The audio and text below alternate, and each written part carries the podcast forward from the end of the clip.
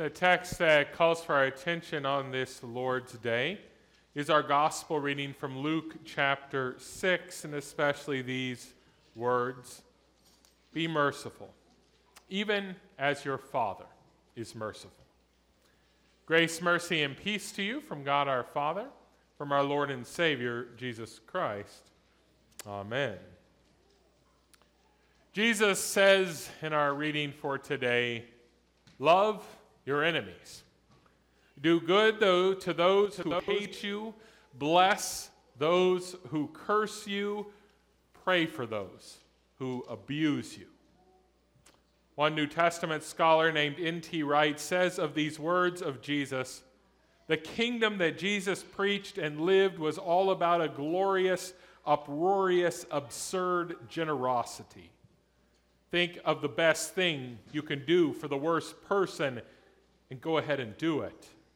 Think of what you'd really like someone to do for you and do it for them. Think of the people to whom you are tempted to be nasty and lavish generosity on them instead. These instructions have a fresh spring like quality. They are all about new life bursting out energetically, like flowers growing through concrete and startling everyone with their color and vigor. The only thing perhaps we change for our context is to say they're like flowers breaking through the ice and snow and startling everyone with their color and vigor. And these words of Jesus indeed are fresh and new in one way. They are fresh and new because we know that apart from the Spirit's work, we do not live in the way that Jesus calls us to live. And He well knows it. He knows that we are much more likely to be hateful towards our enemies than loving. He knows that we are likely to do nothing good to those that hate us. He knows we're often likely, or at least more likely, to slander those who curse us. And he knows that we're not likely to find too much time in prayer to pray for those who frustrate us the most. But you know who does live in this way? God Himself. He does. Jesus did in the flesh. And that truth, well, that's our salvation. For as we confess in the baptismal rite today, we were the ones who were born as enemies of God and yet God loved us. We are the ones that at times hate God, and yet He does good to us. We curse His ways that He has revealed to us, and yet He blesses us. We abuse His love, and yet He prays for us. In our reading today, Jesus is not really just trying to lay out some new commandments for us to follow as if he were just adding 11 through 20 to the first 10 commandments. Now, what he is trying to get us to do is to truly ponder to the generosity with which he operates towards us every day. He tells us this that we might recognize how good he is to us, and that we might understand that so deeply that his generosity might just become a way of life for us. He wants us to know how good it is to receive mercy so that we cannot help but give others the same. You see, God, who allows all of us who have been baptized like Barrett to call him Father, he desires us to be chips off the old block, especially in this regard of being merciful even to the mean and to the evil to use Jesus' words. He says that if we are living this kind of life that he describes in these verses, well, then we will be sons of the Most High. For God is kind to the ungrateful and to the evil. And that idea is really crucial to understanding our text on the whole. I believe we will never understand this text until we truly get just how generous God is to us. For oftentimes, when we start talking about being kind to the evil, often the discussion goes quickly to the fact that many people just don't seem worthy of such kindness. We talk about how they often misuse the gifts that are given. We talk about the bad decisions that have left those people in need of kindness in the first place. We talk about how we can be taken advantage of if we just continue to give with generosity. But I ask you, are you worthy of the kindness that God has given to you? When He gives you a gift, do you always use it in just the way you should? Are you not in need of God's kindness precisely because of bad decisions that you have made? Are you not the one that often takes God's love and charity and yet is not thankful as you should be?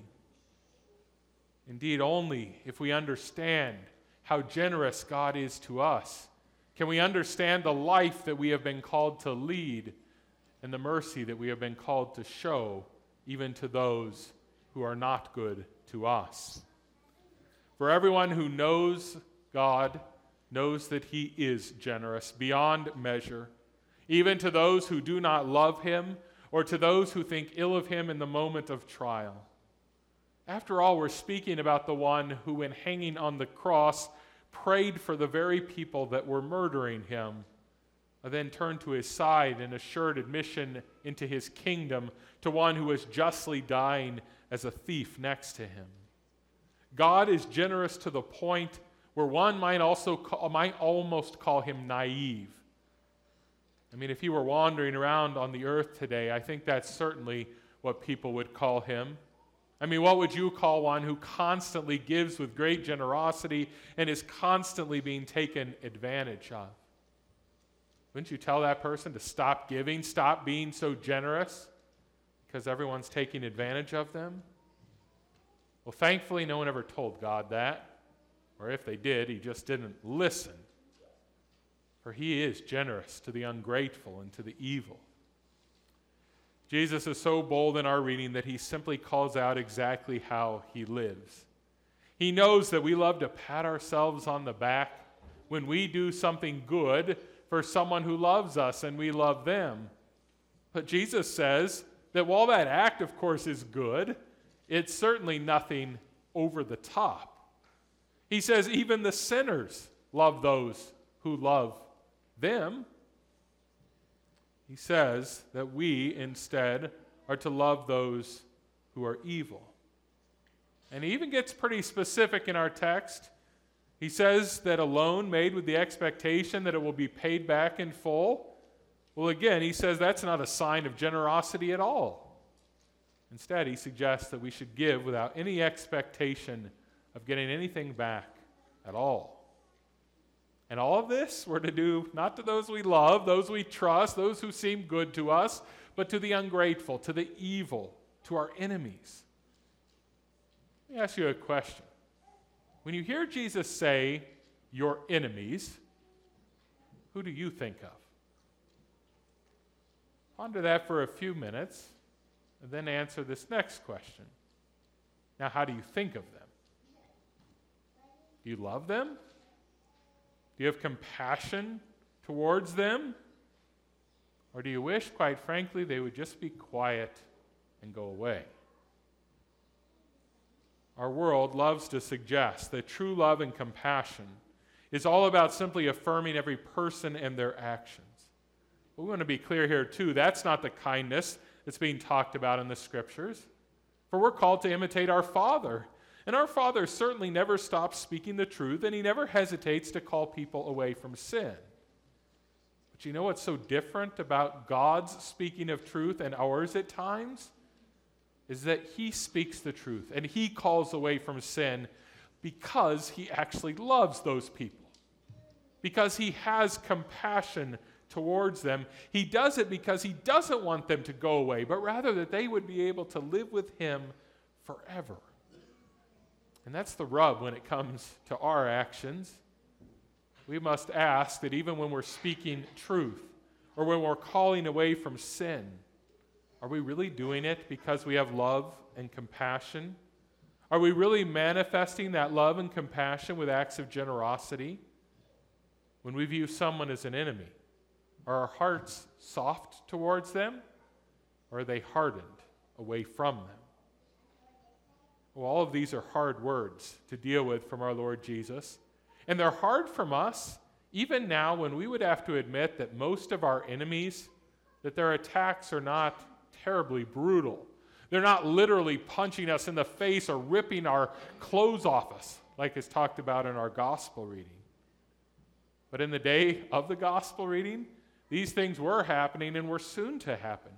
Can you imagine loving the evil if that evil one had just hurt you physically, if they had ripped apart your family, if they had imprisoned you falsely. I'm always amazed that when you hear about places where Christians are truly suffering great persecution, there are always also stories that come out of those places about the great love that the Christians show, even to the very people that are beating them up. And why is that? Well, because that persecution sort of narrows everything down to the most important truths. Those people can't stop holding on to the truth in order that they would stop suffering. But at the same time, if they're holding on to the truth, they can't help but love those people that are destroying them. And when people in persecution do that, well, they are proved indeed to be sons of the Most High God. They prove that He has worked in them this kind of love for the ungrateful and for the evil. So, what will you take away from our reading today or this sermon today? What will you do with Jesus' words about being generous to a fault? Will you say they're nice, but simply not realistic for living in the real world? Or will you let Jesus' own love and generosity that he shows to you challenge you to truly examine how you have lived and how you will live. I pray that upon hearing Christ's words, all of us today will be brought to repentance. For there's one thing for sure it's that being kind to the ungrateful and the evil is not easy at all. And because it's not easy, well, we often don't do a good job of living in this regard like our Father tells us that we ought to. So today we need to return to Him. We need to admit that being His children, we have dishonored Him in His name. And you know what He will do? He'll be generous to a fault. He won't ask you today why you need His grace. He won't worry about whether you might misuse the gift that He will give you this day. He won't give you something and wonder about whether you'll ever be thankful for all the things that He's given to you. No, He'll simply give you Jesus. He'll give you forgiveness of sins. He'll give you life and salvation. And you know why? Well, because He is kind to the ungrateful and to the evil, even unto you and me. Amen.